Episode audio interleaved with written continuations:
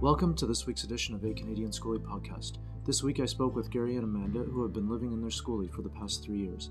Gary, Amanda, and their teenage daughter are presently located in Nova Scotia and are looking forward to traveling again. This inspiring couple have traveled back and forth across Canada and spent time traveling throughout the United States. From adventures and mishaps to homeschooling their daughter, Gary and Amanda recommend that if you are thinking about building a skoolie or a coach bus, do it now and make sure you use spray foam insulation. Grab a warm beverage, sit back, relax, and enjoy this week's edition of a Canadian Skoolie podcast. All right, folks, welcome to another edition of A Canadian Skoolie podcast. This week I have uh, two special guests on from my home province in Nova Scotia. They're the first ones uh, from Nova Scotia to be on the uh, the podcast. So we'll start with Gary. Uh, could you introduce yourself? Yeah, hello. Uh, my name's Gary. Um, I'm 45. Uh, I'm not from Nova Scotia, as you can probably tell from my accent. Um, so I grew up in uh, Manchester, England, and then I met my wife Amanda, who is uh, you'll meet in a second, who's Canadian English, and I moved to Canada with her.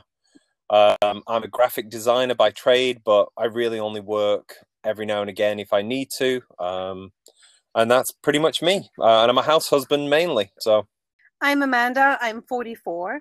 I was born in BC, but my parents are English, so we moved back to England before I was one, and then came back um, around about nine or 10, and then moved back to England at 19. And then I met Gary, and we came back to Canada. I was a makeup artist, uh, fashion makeup artist, doing London Fashion Week and things, some photo shoots for about 20 years. I've swapped over to being an artist. I sell my art online, which is what has allowed us to do the skoolie life and travel because I can work remotely. And That's where did the two of you meet? Oh, it's a very. um, we are old school. We met in a bar. Yeah, I was the bartender and he was my second customer. And I was her second drunk customer. Who complained? Yes, and I complained about a drink. Uh, and then I kept going up to her for drinks, and she was thinking, "Why is this not very nice person keep coming back to me?" Uh, and then I accosted her and said, "I want your name, your telephone number, and what time you're free for lunch tomorrow." And then we moved in together two days later, didn't we? On our second date, we moved in together, and we've been together now for twenty years. 20 21 years. years this year. Yeah, 21 years now. So, yeah. Yeah, we did it the old fashioned way. And was that in Canada or was it in the UK? No, that, that was, was, in Manchester. That was in, in that was in Manchester. Yeah. So I actually thought she was Australian because she was working in an Australian bar, um, and you had to be Australian to work in this bar. So I thought she was Australian because um, when you mix Canada and English, the accents together, it can kind of come across Australian. Uh, and then when she said she was Canadian, I don't think I believed her. you didn't believe me as a makeup artist. Yeah, I didn't believe a lot of things she said. It sounded too fantastical to be true.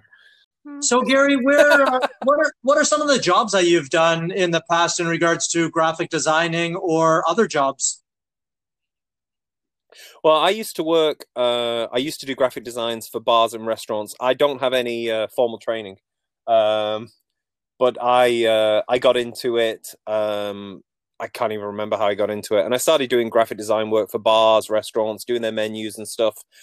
Uh, and then I started doing um, t-shirt designs for people who sell t- those t-shirts on Facebook. You know, this grandma loves her grand stuff, uh, and I started doing t-shirt designs for people.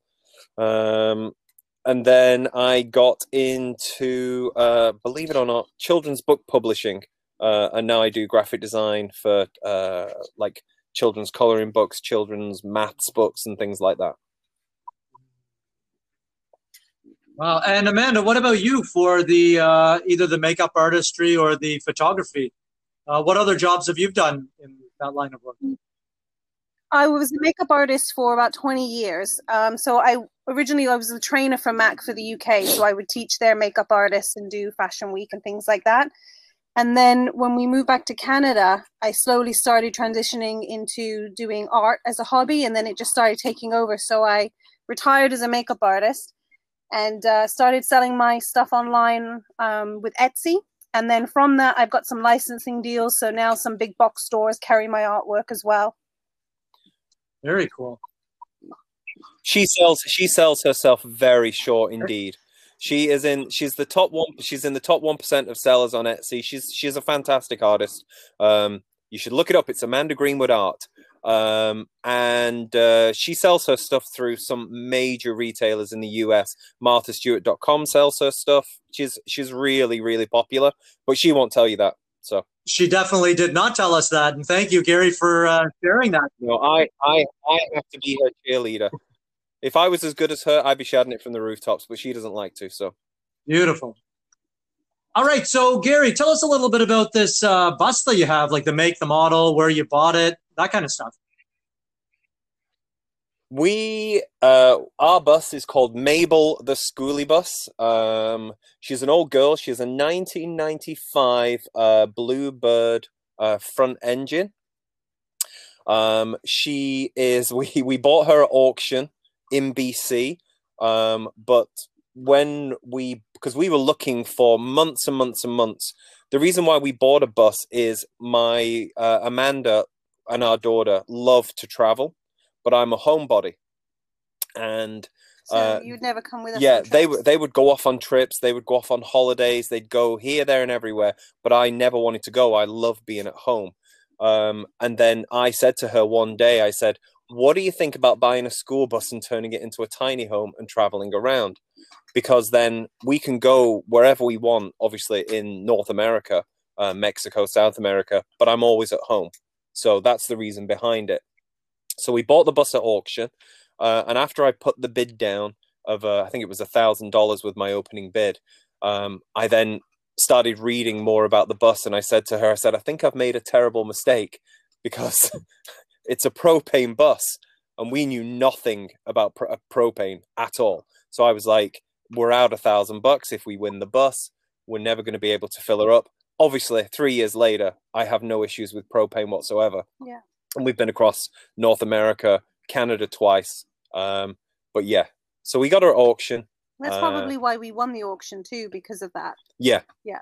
That's probably one of the reasons. Um, we got it from the our daughter's school actually yeah yeah it was actually one of the buses that she would have ridden on if she'd have taken the bus to school yeah wow that's very cool so, did you have to bid any higher than a thousand, or uh, you were good at that? I think yeah. Eventually, we got her for twenty two hundred. Yeah, but that, I think that was with tax. Yeah, twenty two hundred, and that was with tax. and was that still like it looked like and a bus we... with seats in it and? Yep. Yep, yep. And, ch- and chip packets and sweet wrappers and very interesting graffiti. but yeah, yeah, she was a bright yellow school bus. It was a, it was an interesting first journey because I'd never driven a. We went and did our air brake test, yeah. um, and we passed and got our air brakes on our license. But obviously, I'd still never driven anything as big as that before. No. So it was a, uh, it was a nerve wracking journey home. Um, but as my wife said, she knew I was getting more comfortable when she saw my arm come out of the window going down the highway. She was like, "Oh, he's fine now." so, Amanda, tell me a little bit about the uh, build process that you went through with the bus. It was a definite learning curve, and we thank goodness for the University of YouTube. and all the wonderful people have put their journeys up on there because that's really where we learned. Other than building like bookshelves and stuff like that. We had nothing to bring. So like the tools and uh, everything we learned from YouTube, and we we just took our time doing it. Um, and we made a few mistakes, and you know, but um, it was good, wasn't it? We we took our time. We took a year to do it, like on weekends and after work and stuff like that. And this is always a question I have because uh, you folks live in your bus what did you do for insulation for the Canadian winter in your bus? I'm always curious to see uh, what people have done with insulation in Canada because in the States it's a completely different ball game. I'm always interested in the Canadian insulation process. What did you folks do? The way I'm feeling right now, it feels like we used one layer of brown paper. we, because our intention always was to winter down south and summer in. So our main thing was actually to keep cool Yeah. rather than worrying about winters. Um, saying that we've now spent three winters in Canada, but we use the rigid styrofoam and uh, you know we scored it so it would go along the curve of the roof but we we did take the roof off i know some people don't take the inside ceiling off but we took it off to insulate all the way so she is insulated um, but one of our regrets and if we had known what the future held we definitely would have spray foamed Yeah, that would have been our thing. Is Yeah. I wish we'd have spray foamed her. yeah And what about windows? Did you keep all the windows in the bus or did you take any out? Kept Yeah, every window. We just kept them. Um, for this winter, we've uh, got the uh, Reflectix that we put in, which gives us Yeah. like overnight, and that gives us like a, d- a double. But um, no, we just left them as is. And we love the windows in the school bus. You know, it's part of the uh, it's part of the charm of having a school bus is having Mhm. is having the windows. I think the biggest thing for insulation, and it was a tip that uh, a full timer in an RV gave us, it's the floor is the most. And even though we insulated the floor, it was very cold. So they gave us a tip of using those interlocking like play mats. And we just got black ones of those. And during the winter, we lay those on the floor, and that makes a huge difference. Yeah, we have them running all the way down the bus. Yeah. And then you, then we put the rugs on top of those, and it's Yeah. it's toasty warm And down then when it's not winter, we take those mats up and they just fold and go into our garagey bed. So, what about the moisture in the bus? Do you have any issues with the uh, moisture, like from breathing at nighttime or cooking in the bus? How do you deal with that? Yes, we do, and it is an issue, and this is one of the reasons why I wish we'd have spray foamed. Um, but we have a, uh, a dehumidifier that we run. Um, where we've got about two thousand, we've got two thousand watts of solar, and we run. Um, we have a uh, an out of the box. We actually have the Titan, um, which is a three thousand watt inverter um, and it's got 6,000 amp hours of battery. Um, so we run our dehumidifier couple of hours every day, um, and that seems to do the trick to keep the moisture down.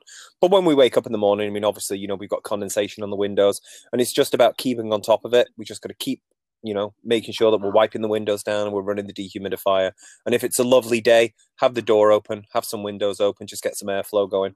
This is the first winter though it's been a problem because normally, like last year, we were here for a little bit of the winter. We were in an RV park, so electricity wasn't. So we just ran the dehumidifier all the time. This is the first time we've been off grid in the winter. Yes.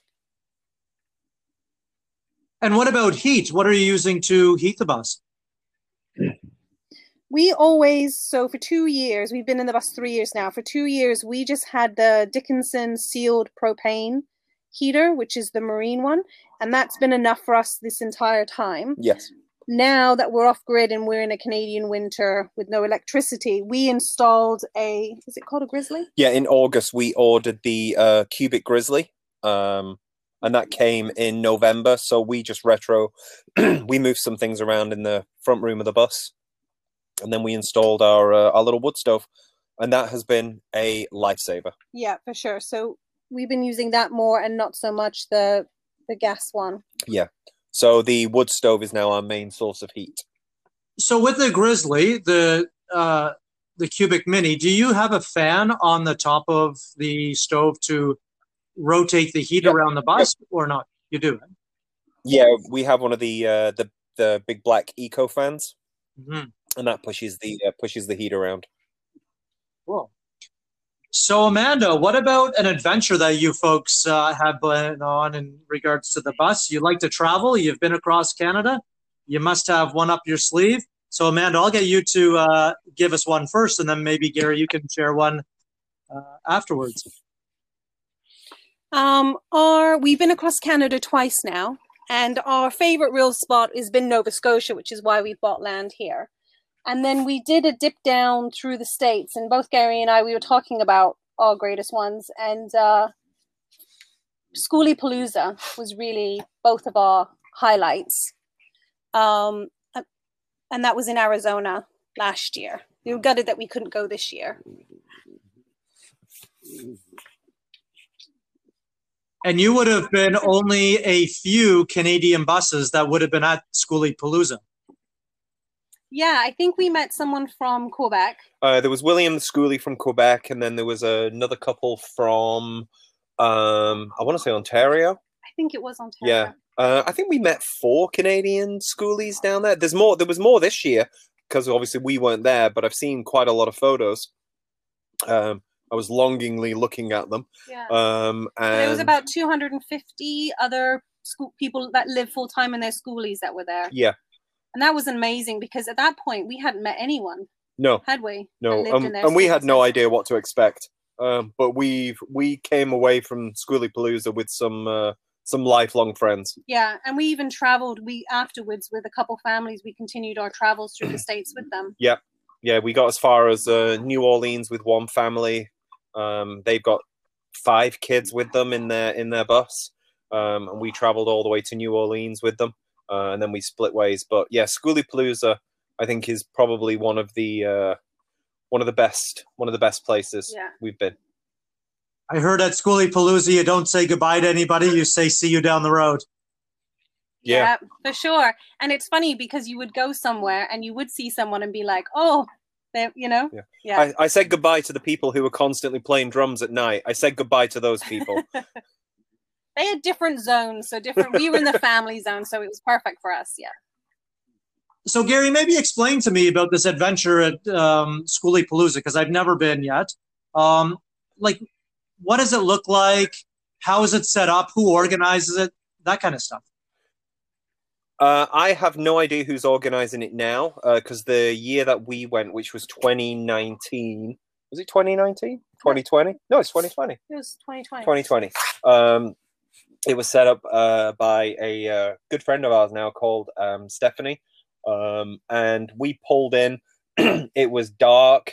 We we we driving down this this uh, dirt desert road. We had no idea where it was, and we pulled in. Um, these other skoolie people were like, "Come and park over here," and from there on in, it was just it was just making friends Yeah. every every day. Um, And a lot of people ran classes. Um, so like there was someone doing a homeschool class, someone doing a welding class, and people would just anything that they were good at would h- hold a a little talk. It was it was just really great, wasn't it? Yep. you just you know you knock on people's doors and they give you a tour of their school bus Yeah, lots of tours. and even though we're all living in a school bus it's you know it was it was amazing just to see how everyone was doing something different in the same space yeah. uh, and that's what we love the most uh, you know and some people had obviously spent quite a lot on their bus some people had spent not a lot but it was it was still nice to see everyone's interpretation of what a skoolie was to them Yeah, and we'd have campfires every night, and it was just it was just really lovely, wasn't it? Yeah. Our daughter loved Sounds it too. beautiful. There was a lot of skoolie kids. There was a lot of skoolie kids, and we barely saw her. Yeah, because we? we have a we have a fourteen year old who's homeschooled. Um, so she she's she's also made like lifelong friends from Skoolie Palooza, who she she talks to pretty much every other day um, through you know the internet, um, and they're still fast friends. So it's it's good. If anyone ever gets the chance to go, they really should Yeah, go. It's life changing. It really is Yeah. life changing. So, Gary, Amanda, when are you folks planning the Canadian version of the Skoolie Palooza now that you have experience in it? Well, We we've got twenty talked five about it. acres. yeah, we do, and we have talked about it, and uh but I think, yeah, it is something, isn't it? it is. The only thing is, is our road. I don't know if people would wanna. Yeah, we We were down a 14 kilometers down a very rough road to Yeah. get to our property. So even the UPS driver won't come. They drop it off at the they gas drop, station. Yeah, they drop our packages off at the gas station and say, "Go pick it up." Well, I tell you, you are my 26th interview for uh, what's happening across Canada and, and Canadians in other parts of the world. And the majority of people have not been to Skoolie Palooza, but they're definitely interested in some kind of Canadian gathering of schoolies to see what's happening and to share uh, equal experiences. And it's definitely something that's going to happen in the future. Where it's going to happen and when, I'm not sure, but it's definitely a uh, a need to be filled. Well, when it happens, we'll be there with bells on. or if our road gets paid. All right. unless it's un, unless it's in Winnipeg. I hate the roads in Winnipeg. The farmer's field somewhere. Okay. So you've been traveling quite a bit. Uh, you have lots of experience in the bus. Uh, I'm sure along your travels you've had some mishaps. Amanda, what's a mishap that you folks would have had? Uh, we really only one, I would say, and it was very early on. Um, it was we were coming back. We'd driven across Canada, and we were, oh no, we'd gone on a little test trip. So we'd left BC and we'd gone up to Jasper and Banff and back around. And then the bus started making this really funny noise. And uh, so we had like Googled, we had, you know, a lot of Facebook skoolie groups are very supportive and great. And we, you know, troubleshooted and everyone and everything came back to this one kind of problem. We eventually uh, limped into a garage and only one had a space. And we were, it was a time crunch because we had to get back over the Rocky Mountains before the snow. And they diagnosed it and we needed to get our engine rebuilt. And I mean, there was nothing really we could do. And so it was quite traumatic. They said it would be two weeks, it was a month. We were staying in a Airbnb. And then when we got the final bill back, which was a lot higher than they said, the engine repair underneath it was also billed the problem that everyone had said it was. so I feel like we were a little bit ripped off there.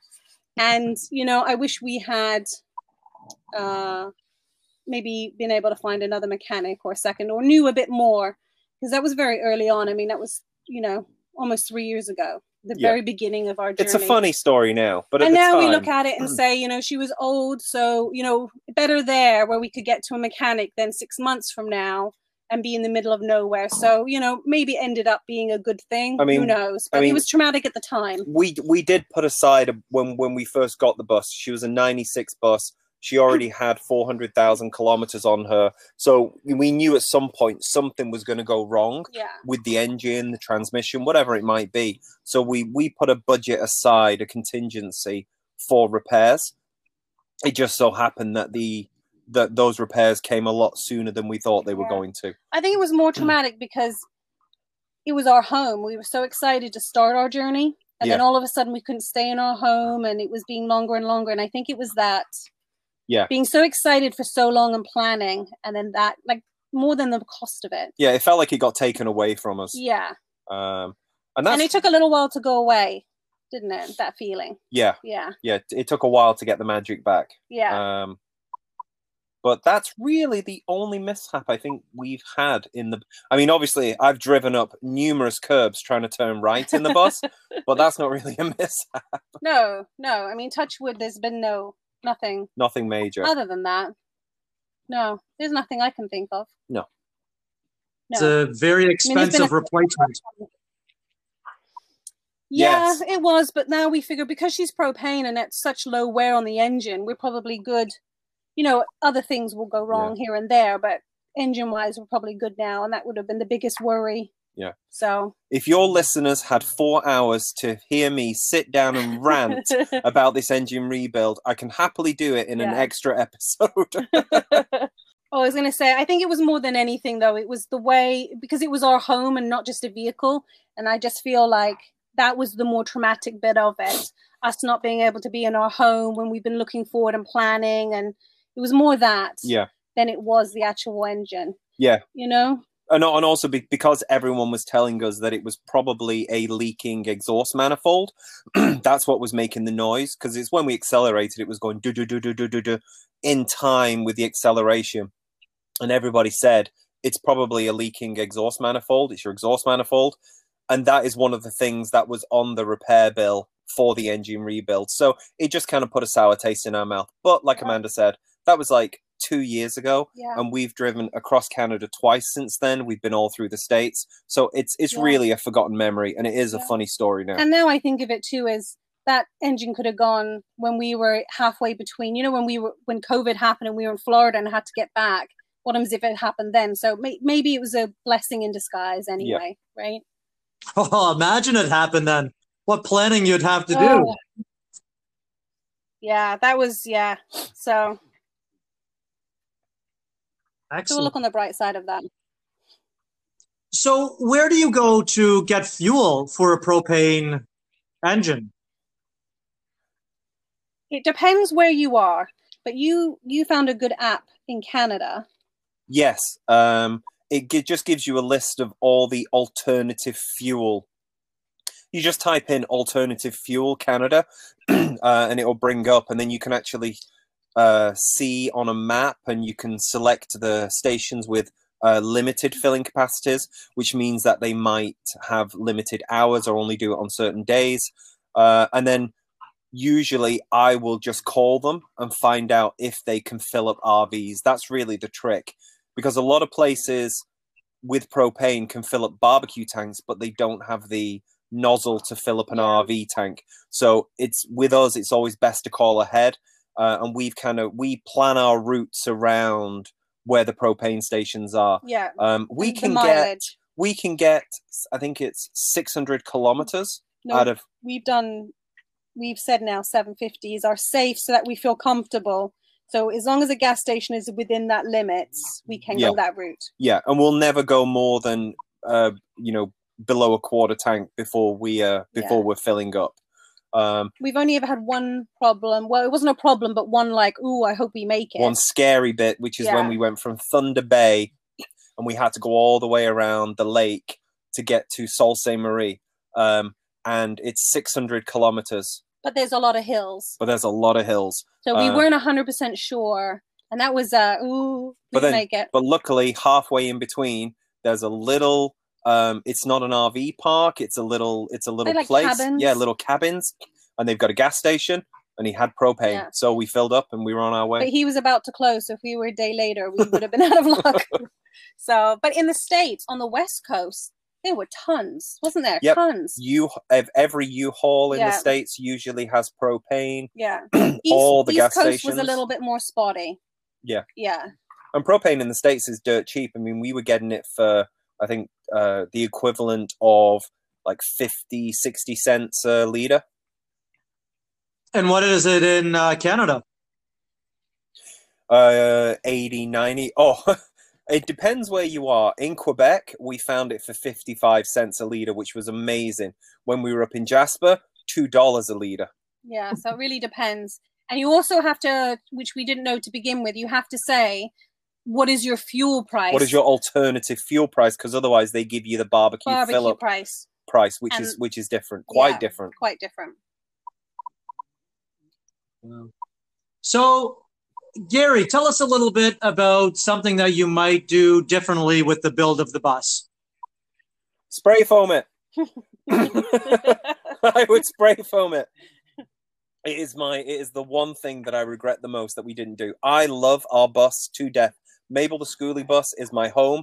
I hope I live in her for a very long time. She makes me happy every morning when I wake up. Um, but I am tearing her back to bare metal this year, and I am completely spray foaming the inside, and then I'm going to rebuild her back. but would you say that you've not thought of it as a problem until this year? Yes, right? So it's only because you've had to winter in Canada this year. If we continued on our snowbird journey, you wouldn't have been worried about it. no, I wouldn't. Who's No. asking the questions? I'm just saying.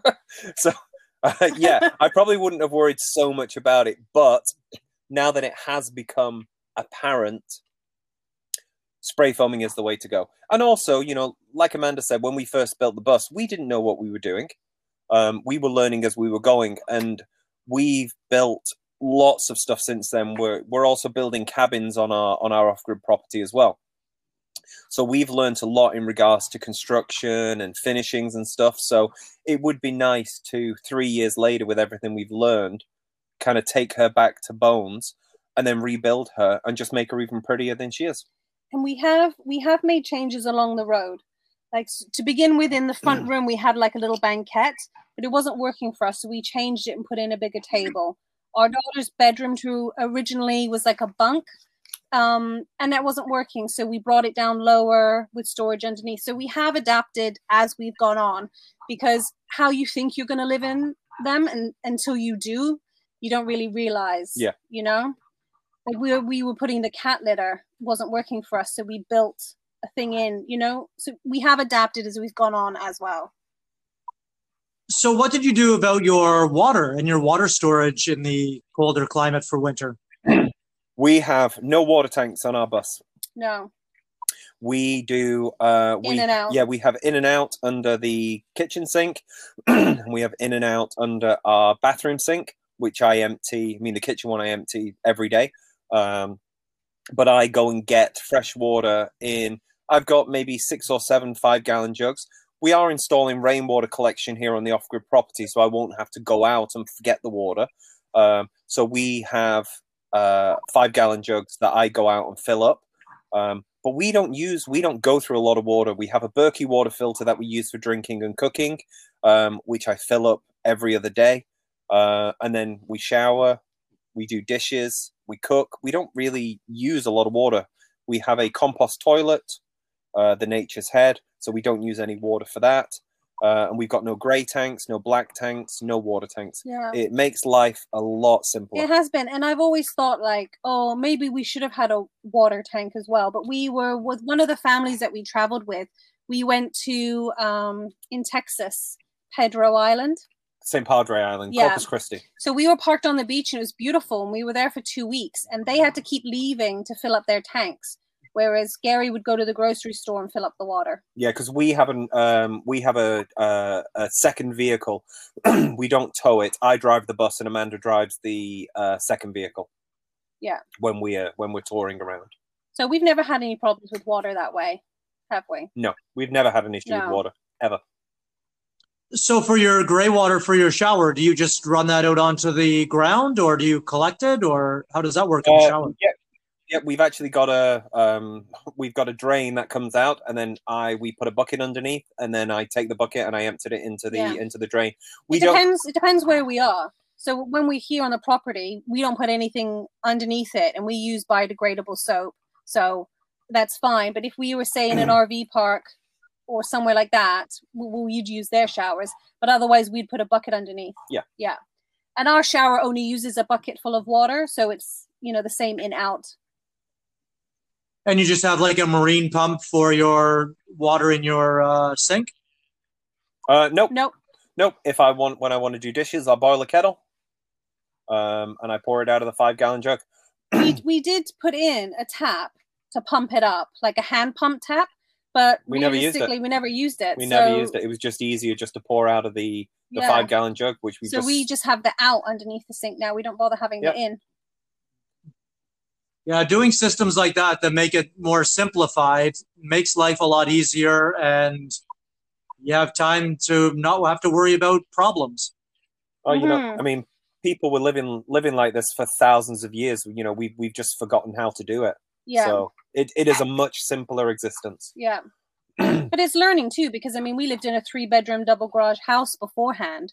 So, you know, I had questions about well what about the water? What about the showers? And now I look back and think it was so silly to be worried about that stuff, but until you live it you don't realize it is actually simpler. So, what about yourself, Amanda? Is there anything that you would have done differently? Um, not really. I well, actually, I would have put a mini. We've got one now, and we haven't put it in yet. But I would have got a mini split just for the hot cold. But it's not been that big of an issue. That's just kind of a more of a an extra want, you know. I would have spray foamed now, but again, we've only really thought about that this year. No, the one thing she would have done differently is she would have bought a second small bus, converted yeah. that, and then she would have lived in that, and I would have lived in the big one, so she could have some space for me. We do want to uh, get a shorty for our daughter to have her own space because, you know, she'll be getting 15, 16. She's going to want, you know, her own little space and that be the secondary vehicle instead of a car. But that's Very a cool. future. one. It's not a regret. No, that's not a regret. I think it's more future. Oh, what can I add? Yeah. Yeah. Yeah, and I, I mean, I don't regret not spray foaming. I just wish I'd have done it. But uh, but you know, it's like they always say: when you know better, you do better. hmm Yeah. If we were going to build one now, I would spray foam it and, you know, Put the flooring down, put the ceiling in, and then build. But we didn't. You know, we built all the framework, and then we did the ceiling and the flooring around it, which Yeah. you know, it's made it a bit more complicated When we've made changes, it's like, oh man, I wish we had because we don't we don't have any ceiling there. One of the uh, one of the people that I interviewed, what they did, I believe it was, if you listen to it, there's the dentist, and he's out in British Columbia, and what he did is he sprayed underneath the entire bus with spray foam and sealed in the floor that way because he was working uh, with his dental clinics in the bus, and it was always cold on his feet, and that's what he did. He sprayed underneath the bus for the foam for the floor. So Mm. That's maybe when you're doing the roof, you might want to look at the floor as well. Yeah, I've I've heard I've heard mixed things about uh, spraying the undercarriage, but I guess it's each to each to their own. yeah. But the flooring So- is definitely a point where it gets cold. Like having those mats down has been a life changer. I'm so glad we bumped into that lady. Yeah, me too. Yeah. I think if I ever build a bus again, it's going to have in-floor heating. Oh, Somehow. Yes. Yes. okay, fine. I'd like to change my regret. the biggest biggest regret I have is not putting down in floor heating. but you know, like three months ago, bef- before th- you know, three months ago and beyond, our biggest thing was being too hot in the bus. You know, like Yeah. So I mean, it just depends on your situation. yeah, during I mean during the height of the coronavirus, we were actually in Ontario, um, and And that we- got to forty. Yeah, and we were living Oh. we were living down by a river because no RV parks were open. There was nowhere to go. We hadn't bought the land yet. Um, so you know, we were down by the river, and yeah, it was like forty degrees. But it was also cloudy, so our solar wasn't getting up. So running the fans and yeah, that was a bit. That was a difficult time actually. That was an interesting couple of weeks. Yeah. So you need a summer bus and a winter bus. Yeah. I think if we spray foamed and did the mini split though, then I think that's the best of both worlds. Yeah, she For will sure. be a summer and winter bus when we're done. hmm So Amanda, what's a piece of advice that you give to uh, the folks out there that are just thinking about starting a skoolie um, and the possibilities of living in one in Canada? I would say definitely do it. I think it's, uh, you know, when we listened to the videos, a common thread all the way through was, I wish we'd done it sooner. And, you know, this lifestyle, you think, what if, like, like my biggest fear was homeschooling. Like, am I going to do a good enough job? What are we going to do about the water? What are we going to do? And now I look back and think, I can't believe any of those kind of held me back. I wish I'd just done it, you know? It's a great experience. It's definitely changed our outlook on everything in life. Yeah. You know, I thought it was just a tool to travel together and, you know, but it'd be, be cooler than an RV. But really, it really has changed my outlook on life. Yeah. And what about you, Gary? What a- advice would you give to the folks out there? Um, I mean, there's two really. Um, when it comes to actually, I know you can't always pick the, the the bus that you want. You know, if you're buying it at auction or you see it in a you know in a in a show you know place to buy a bus, but they either say go as small as you can or as big as you can because there's no real benefit for the for the in between buses because the small buses you can get down to riverbeds you can get up you know for you know uh, smaller roads. Um, whereas with the big buses like our 40 footer you i can't really do any of that. I'm kind of constrained. But we've got the space. but we've got the space. Whereas even with a 33 foot bus i still wouldn't be able to get down those you know th- those roads or around those corners that i can't get to uh, in a 40 foot bus but i but i've lost space so they either I would say either go as small as you can uh, as small as you can fit in or go for the biggest bus that you can find go for the 40 footer they're not they're not that scary to drive once you've driven them a couple of times and then the other one is uh good sam roadside um Assistance. breakdown assistance. Uh, they're based in the US. I don't know if you guys have heard of them. Uh, I don't know if people listening have heard of them. Um, but there's the Good Sam's Club, and they do roadside assistance. Uh, they have a section that is specifically for skoolies, um, and we've used them. We've only used them once, Thank goodness. uh, thank goodness. After and they were great. and they were fantastic. We got our bus towed. Didn't cost us a penny. Yeah, it was amazing. So we and we have the car and the bus on that. And because we tried with BCAA, because tows can be incredibly expensive for the school bus, um, but BCA wouldn't take us, would they? Yeah, they And wouldn't even they sign were- us up because because it was a conversion. Yeah. Um, even though it's you know we've uh, got the paperwork to show it's an RV now, they still wouldn't take it. But Good Sam's, like you said, it actually has the selection on the box of a skoolie. You know. Yeah. Yeah. So- So, they were great. Definitely worth And it. They they would uh, cover in Canada as well, or only while you're in the Yeah, states. Canada. Yep, yep. We got our tow in, In Canada, in Kelowna. in Kelowna, BC. Yeah. And they were amazing. And Amazing. also for RV parks, they do give you a discount. Some of them will give you a discount for um, Good Sam. Yeah, especially in the states. So if you're staying in an RV park, you know some places might Yeah. give you a ten percent discount off your stay. Yeah. But if you are traveling down in the States, we have this great app and it's for the Bureau Bureau of Land Management and it's free parking. You can park it for two weeks. And really, other than California, we stayed on that land everywhere we went, New Mexico, everywhere, Yeah. didn't we? That's one of the reasons why we were looking to buy a little plot of land. Um, and obviously, we we've ended up in you know in Nova Scotia because we love it here. But when we were traveling, because we have to be in Canada for six months and a day, and then we can travel down in the states for you know for six months less a day. Um, but when we were traveling around Canada in the summer, um, we can't get to Crown Land really because our bus is 40 feet. We can't get to the places, and there aren't many places to park for free that we've been able to find. So we were constantly staying in RV parks or we were staying in uh, provincial parks, which are sometimes just as expensive as RV parks. Mhm. Um, you know, so we were probably spending, you know, fifteen hundred to two thousand dollars a month just on uh, campground fees. Yeah.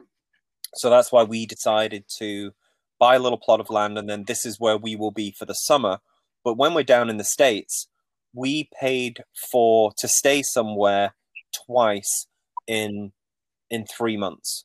Yeah. The rest of the time, we were out on BLM land, um, and yeah, staying for free. and some beautiful spots. Like Skoolie is on BLM land in the Arizona desert. Yeah. Joshua Tree, we stayed For there free. for free.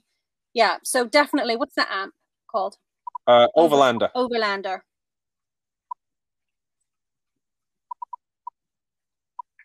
Is that iOverlander? Yes, that's it. And that was great. Wonderful. We wouldn't even plan where we were. We'd be driving, and you know, because we have walkies back and forth. And so you'd say, I'm a bit tired, maybe in like an hour. Let's pull over and find somewhere that's within an hour's drive from now. You know, because you don't have to worry if there's space or anything like that. And sometimes we'd go and we'd be the only one, and sometimes it'd be a camp or an RV. And a lot of times there'd be another skoolie around. Yeah, was, especially after Skoolie Palooza. Yeah. Yeah. But it was great. And so we saved so much money in the States. Yeah. So, Amanda, this question's for you. Uh, tell me a little bit about this homeschooling and how that works. My wife and I are teachers. We have a skoolie. We want to do the same thing.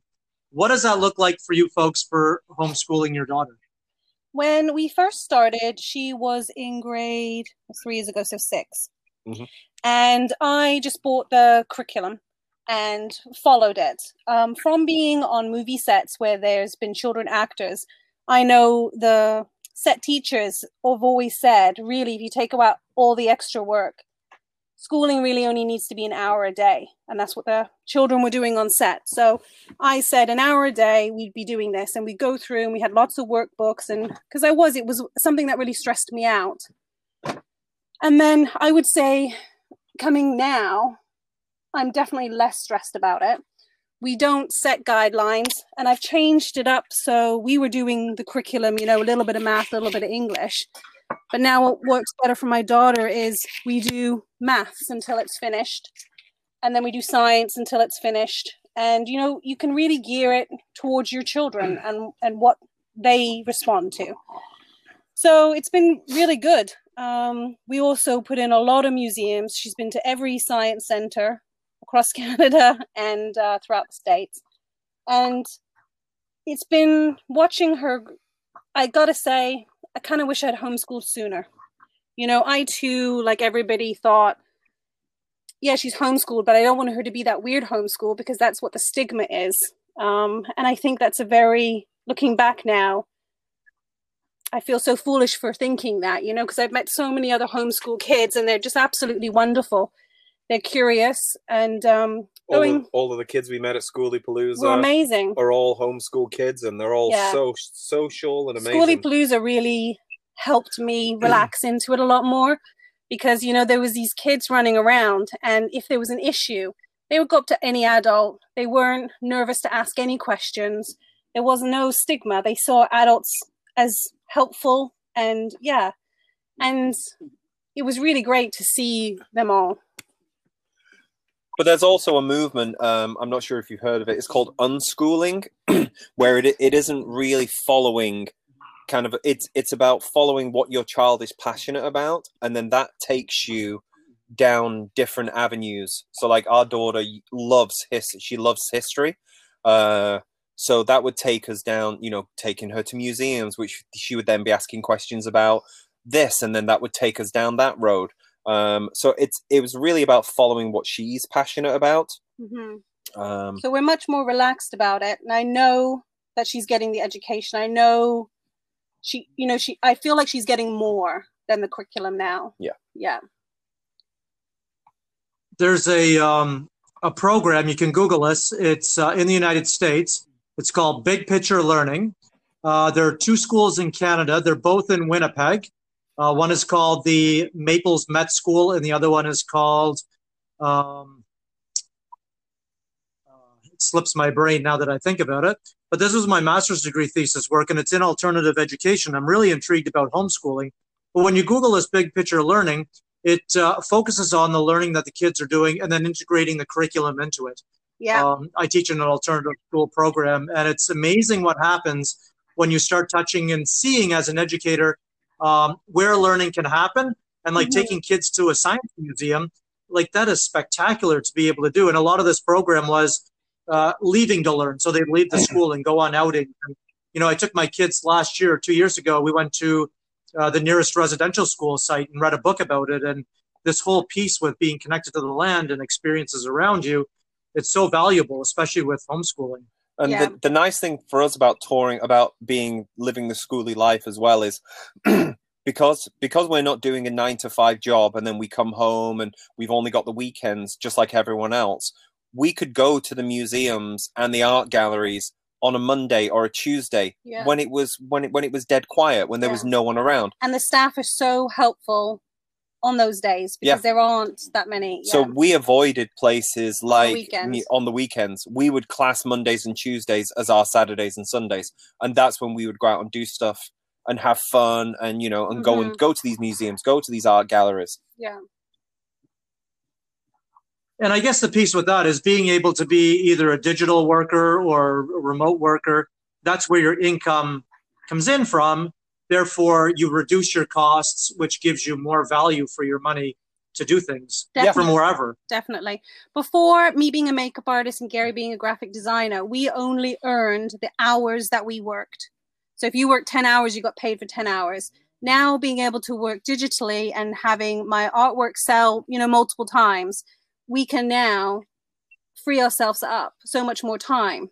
Like gary used to do 16 hour days didn't you when Yep. you'd be at the computer all day and and you know that was just a necessity to keep up with the three bedroomed double garage house but now we're in the skoolie we need so much less I guess it's about finding out what's important to you. Yeah. You know, stuff and things, or experiences and time. yeah And we've decided that experiences and time is more important to us than any stuff. yeah but also you know buying a little plot of land and having living in the skoolie we're mortgage free we're rent free you know when where i'm in bc i mean a million dollars would barely get you an apartment you know Yeah. Whereas we've got 25 acres on the ocean and, you know, we live in a vehicle. Yes, we live in a vehicle, but it's not. It's our tiny home that we built with our hands Mhm. and we own her outright. No one can take her away from us. And it's just, it's, it's just a very freeing mentality. yeah Are there any resources out there that you would recommend people checking out if they were looking at, you know, getting that remote work or digital work online? I definitely Etsy. I'm a big fan of Etsy. I've I've opened up Etsy stores for my sister, my mom. You know, if you have any kind of graphic experience whatsoever, or, or homemaking things would be amazing. And then you also the publishing thing is good. Yeah, I do. Uh, I publish through uh, Amazon. Uh, Amazon, basically anyone, anyone can can, and I'm not talking about you know you can put uh, coloring books, you can put educational books, you can put whatever you want on Amazon, and Amazon will print it and sell it and send it out, and then they'll pay you uh, every time every time you do that, uh, and that's called uh, Amazon KDP, which is Kindle Direct Publishing. Mhm. Uh, and there's lots of Facebook groups that go into uh, Kindle Direct Publishing, how to make money with it, how to get good at it. Um, so yeah, if you are that way inclined, just have a look on Facebook for uh, KDP groups. and I mean, both of us are a creative field, you know, and on computers. But when we were at skoolie and they were doing talks, because there was one of the talks about how do you make money online, there was one lady who she does rem- teaching, doesn't she? So she goes around. It was in the states, so I'm not sure if Canada has an equivalent. But it was like an online. She would register. So if she was in an area and they needed a substitute, she would do that. There was someone who did. Oh, two of our friends are online accountants, yeah, so they have their clients, and but they travel around in their skoolie and they just do Zoom calls with them um, to do their accounting. yeah. um, and they do very well through that. I mean, I know you need, you know, certifications to be accountants, Yeah. but you know, there are ways of making money on the road. Yeah, Yeah, we're trying to figure out that uh, we're both in schools and we're teachers. How do you make that income and travel at the same time What's for us the, as um, teachers? So what's that Outschool? Is it Something related to it. Yeah, yeah, there's a there's a website called Outschooled, and it's where people do lessons on the road. So teachers do lessons Yeah, and that's a really good one. And they get paid for it hmm quite, quite, quite well. Yeah, and it can be on all subjects. I mean, there's ones on mi- Minecraft. There's ones like for girls, personal hygiene, and then there's actually like maths for. So it's a whole gamut of. And you know, I mean, I mean, I won't get into my views on coronavirus and COVID nineteen and lockdowns, but the one good thing that has come out of it is I think people's views about what school is have changed dramatically. You know, they they've seen that kids can school from home. They don't have to, um, you know, they don't have to be within a you know a brick and mortar building for six or seven hours a day. Uh, you know, and they can learn just as well. So Yeah. I think that's one good thing that's come out of it. Yeah, have a look at out. Is it out? I- or I think it's out, uh, yeah, out, Outschool. Yeah, you should have a look at it. I think that's really good. Yeah, I'll have a look at that. Thank you. So let's see. So, uh, Gary, what do you see as the future for you folks down the road? Well, we uh, once we've, I mean, for for our for our uh, off grid land, we're building cabins. We're building a uh, a sustainable garden, so you know we can, you know, we don't have to buy from the grocery store as much. And then, hopefully, if everything goes back to normal, we'll be here in the summers, and then in the winters is when we'll be traveling through the southern U.S. states, trying to stay warm.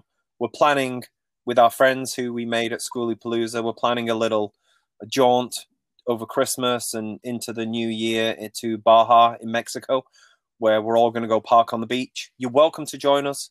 Uh, uh, but yeah, we're going to go park on the beach for three months in uh, down in Mexico. Um, Fingers crossed. fingers crossed. You can only plan so much. Um, and then that's really, I mean, we didn't get to see a lot of the states because we went down the west coast, we went across the southern coast, and that was in March. And then by the time we'd hit Florida, is when the COVID nineteen pandemic was was kind of Yeah. just kicking off. So And they said in 24 hours we're closing the border. so we Yeah. had to skip the whole east coast of the USA. We obviously drove it, but we drove Only the, saw the uh, you know you know the uh, yeah the highways for the for, for the entirety from Florida all the way back up to uh, Ontario. Um, so that's the thing we'd love to do as well is really go and explore because I didn't get to go to Nashville. I love Nash, you know, I love country music. Um, And I really wanted to see the East. yeah, we wanted. Yeah, we wanted to go yeah. to Georgia. We wanted to go to Charlotte. You know, Yeah. Charlotte. All of these places, and we didn't get to go. So So we definitely see a lot more exploring once we're able to in the winter months. And then I think long term we'll probably Yeah. this this will be our home long term. but but I did get to race Mabel around a Yeah. disused racetrack where we spent two nights because we boondocked. In Uh, Savannah. yeah, in Savannah, Georgia, Yeah. and there's an abandoned racetrack, and you can you can drive your car around it. And we we raced Mabel around an abandoned racetrack. That was fun yeah. That's the first time. I, that's, That's the first time. I drove her. On a racetrack. Yeah. So, do you ever think, or have you ever run into anybody who has shipped a bus to Europe or who's driven around the world? No, no, but we had that one guy at school who was talking about it, but he hadn't done it. yeah, and we we I think we saw a video of someone that had done it. The only thing is, is living in Europe, I have to say, the roads are very narrow and windy, and parking wise. So I mean, I would only do it if I was in a shorty. Yeah. If I was in something slightly bigger than a van, that's the only way I would do it Yeah. because like you couldn't get a school bus around half of the cities in England. Yeah. You know, you just you just can't do it. No, uh, there's a lot of low bridges, a lot of small. I mean, there's a lot of lanes where they're not even two lanes. Yeah. yeah. So And they drive on the wrong side of the road. They're crazy. yeah so i mean i could imagine i mean there have been people that have done it and good on them but for us i think yeah maybe i mean Maybe not. maybe not Um, we've traveled a lot through europe via train yeah. sophia and i have and that's been fun Plus, I can't I can't see the benefit, the cost. I I just think we've we've got so much to explore here. Like we can do from Alaska all the way down to um, you know Chile. Um, whereas it's going to cost four five thousand dollars to ship a bus to Europe, and then four five thousand dollars if you want to ship it back. I just think I could spend better spend that money somewhere else, like spray foaming my bus. i think if we were gonna i understand why people do it because it's about going around the world but if we were gonna do it we would probably go back and do a mini conversion and then do it i don't think we would ship Mabel. yeah, yeah. you know personally that's just for us personally No, I'd go to England. And I'd buy a double decker Right. bus, and I'd convert the double decker bus, and ship that over and here then I'd ship that back here because I would love a double decker bus. Yeah There are four girls from the Netherlands that I'm going to have on later in the year, and they are converting a bus uh, into a skoolie, and another gentleman in the UK who is converting a double decker bus into a mobile digital workspace Nice. for people to rent out. that's smart that's Yeah, Yeah. smart yeah. You want to buy a double decker bus over here? Yeah. It's expensive. You're talking yeah 40, 50,000 Canadian to get a double decker bus. they do have a lot of converted double decker bus businesses in London. There's a bakery that goes around and you can like drink on it. There's a the no, That's- there is. That's a that's a bar, not a bakery. Yeah, but it's a bakery. You Kind of- drink gin and What kind of bakeries do you go to? And then like play centers. There's you know for birthday parties you can hire a one and it's been fitted out with a ball pool and the And you can drink on it. And you can drink on it.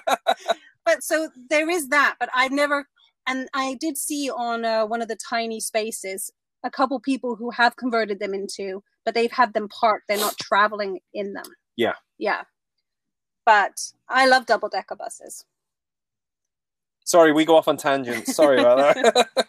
Amanda, can you uh, offer two or three people uh, that you would recommend that other people would follow uh, in regards to skoolies or coach buses? um I mean, the Evans family are really, you know, we we love those guys. Uh, and what's their Instagram? it's like eight people two dogs and a snake yeah, We don't we don't really know these these names. i don't off- know their like handle names just Yeah, yeah. Do you not know Matt and Tessa? Everyone, you should. Um, and then who else? God, I don't know. i don't know Yeah, it's it's about But knowing. you know, when in when we first were going to build, all we did, we were so skoolie. We watched all the videos. We watched, and now that's kind of now it's more about personal connections and just talking, isn't it? Not really. So, I mean, do you remember any of the ones? They're all YouTube channels that we watched. That farm trip one was good, but that was more about the road trip. yeah. What Yeah. about you No, guys? we're terrible. What, uh, where could people find you folks online? Uh, they can find us in. On Instagram, we're Mabel the Skoolie Bus, but um, and Mabel is M A B E L. I'm sure you'll put a link to it, you know, somewhere. But, but I but we don't post that much. It's funny because when we did the bus, we filmed every step, and we we really were like into the the whole thing. And then we've just been too busy living that like you know we just barely uh, but, oh I should post something because my parents are like we haven't seen anything in a while or yeah, but Yeah, I've still got Yeah. I've still got all the files, and it's like, are you ever going to do anything with that? Nah. yeah, it's just yeah. We we didn't do i mean i know some people do it to to be out there and they want people to watch their videos and they want people to you know And they want they want to get the likes and they Yeah. you know they they see it as a, as a way to make money and that's fantastic but we we, We never we life. never did it for that we did it Yeah. because it just sounded great yeah um so i'm not really i'm not really that bothered about Yeah. you know posting on youtube or you know doing things like that i mean this is great because you know listening to like a podcast like yours you know i get to hear from people who are you know in my in my neighborhood um you know they're in you know they're in canada so it's nice to hear from people who are you know who are doing it locally even though we're a massive country Yeah, and that's Yeah, when I was right. doing my research. A lot of it was coming out of the States, which was great to learn about, but I was never able to get that Canadian perspective, especially for that winter insulation or just building that community just didn't seem like it was established in Canada yet from my learning. So I figured, why not start? Yeah, that's great. And I totally agree with you. Yeah. Because it was like when we were at school, it did feel like a community and and it just felt just changed the whole aspect of living in a skoolie. Yeah.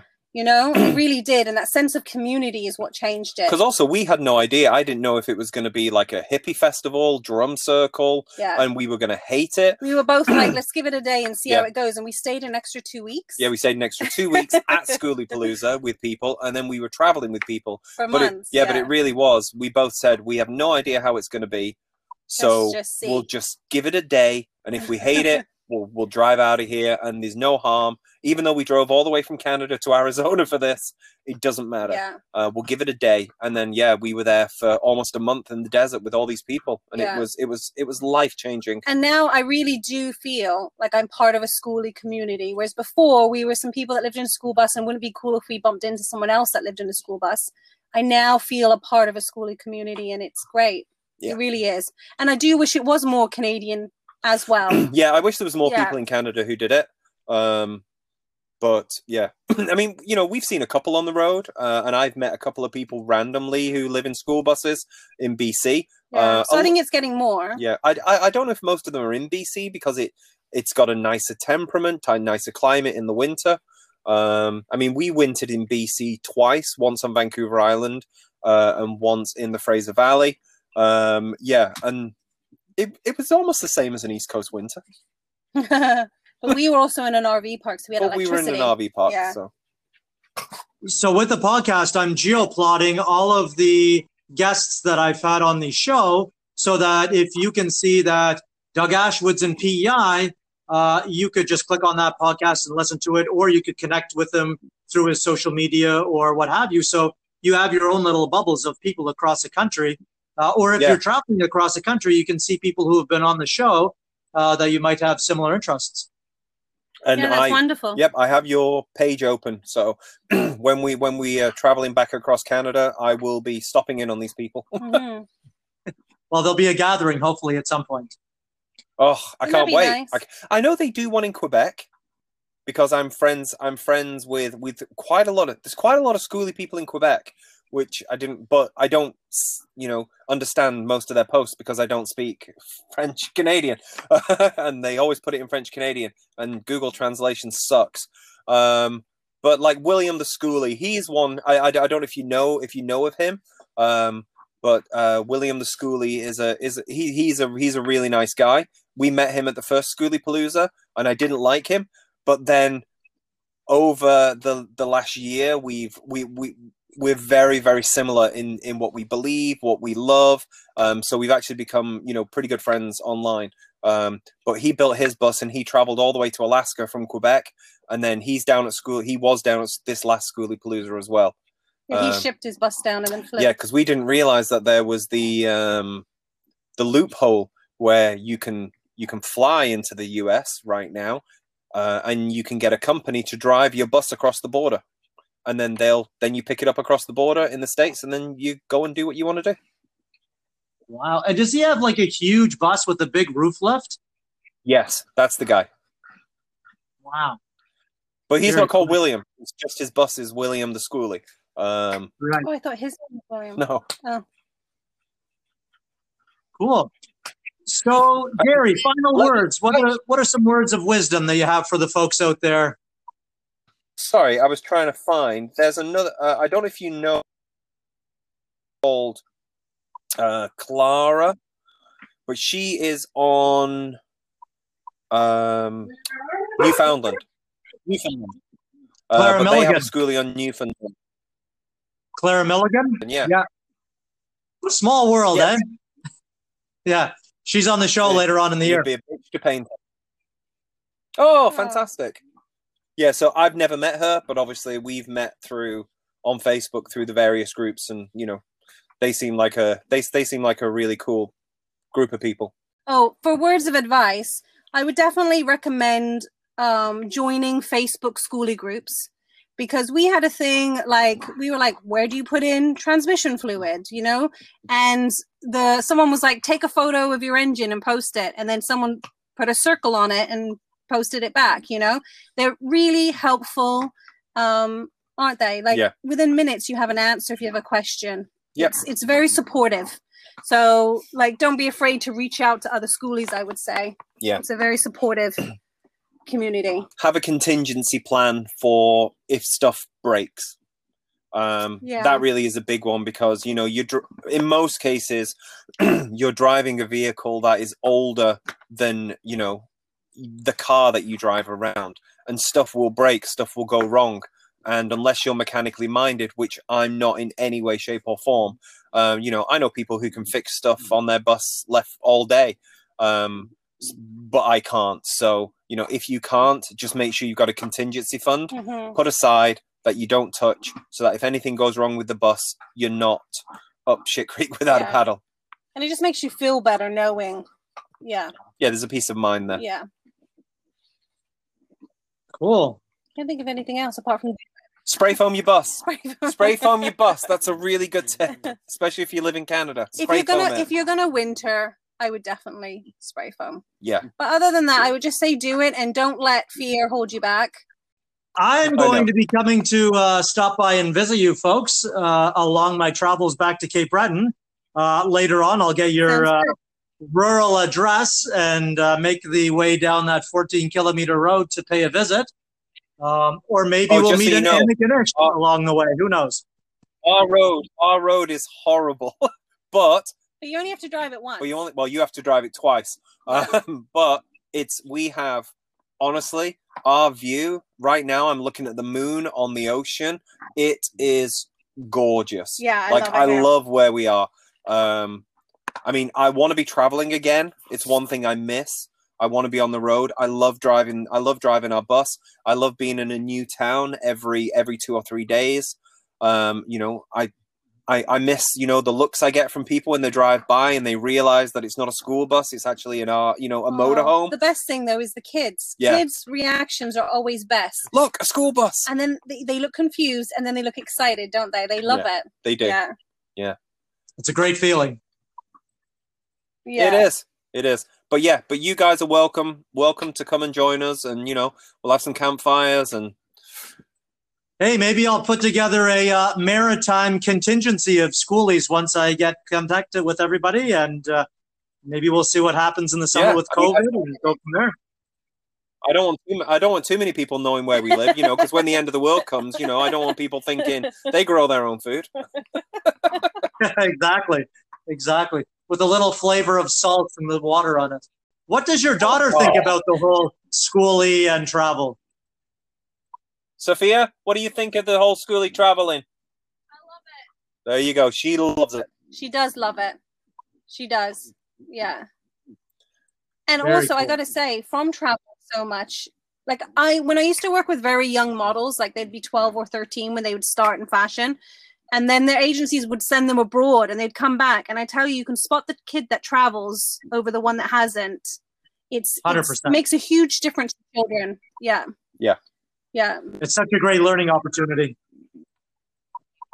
Yeah. I think so. Yeah, but you know, the only thing, as a, you know, as And we she said, has more friends now yeah, than she did when she was in school. yeah, she does, and Yeah. closer friends as well. Yeah. yeah she's Yeah. got she's got friends friends for life so Yeah, and you know, the only thing I wish is we'd have done it sooner. That's Mhm. really all I wish. You know, I'm 45 now, um, but you know, I really we did it. We did it at the at, at the time that was perfect for us, obviously, because otherwise sooner. But I really do wish that we'd have done it sooner and been on the road sooner. Mm, it's good advice. Yeah. Very cool. Thanks. Well, enjoy the rest of your evening, folks. I greatly appreciate the conversation, and I look forward to sitting around the fire with you in the summertime to uh, share some stories. Uh, it was so nice to talk to Yeah, you. was a Thank you so much. You too. Thanks, folks. Have a good night. Bye bye. Thank you for carving out some time in your day to listen to this week's edition of A Canadian Skoolie podcast. You can listen to more of our podcasts through Anchor, Spotify, Google Podcasts, or from wherever you get your podcasts. Feel free to reach out to us through our website, acanadianskoolie.ca, or follow us on Instagram or YouTube under A Canadian. Until next time, stay safe and be kind to one another.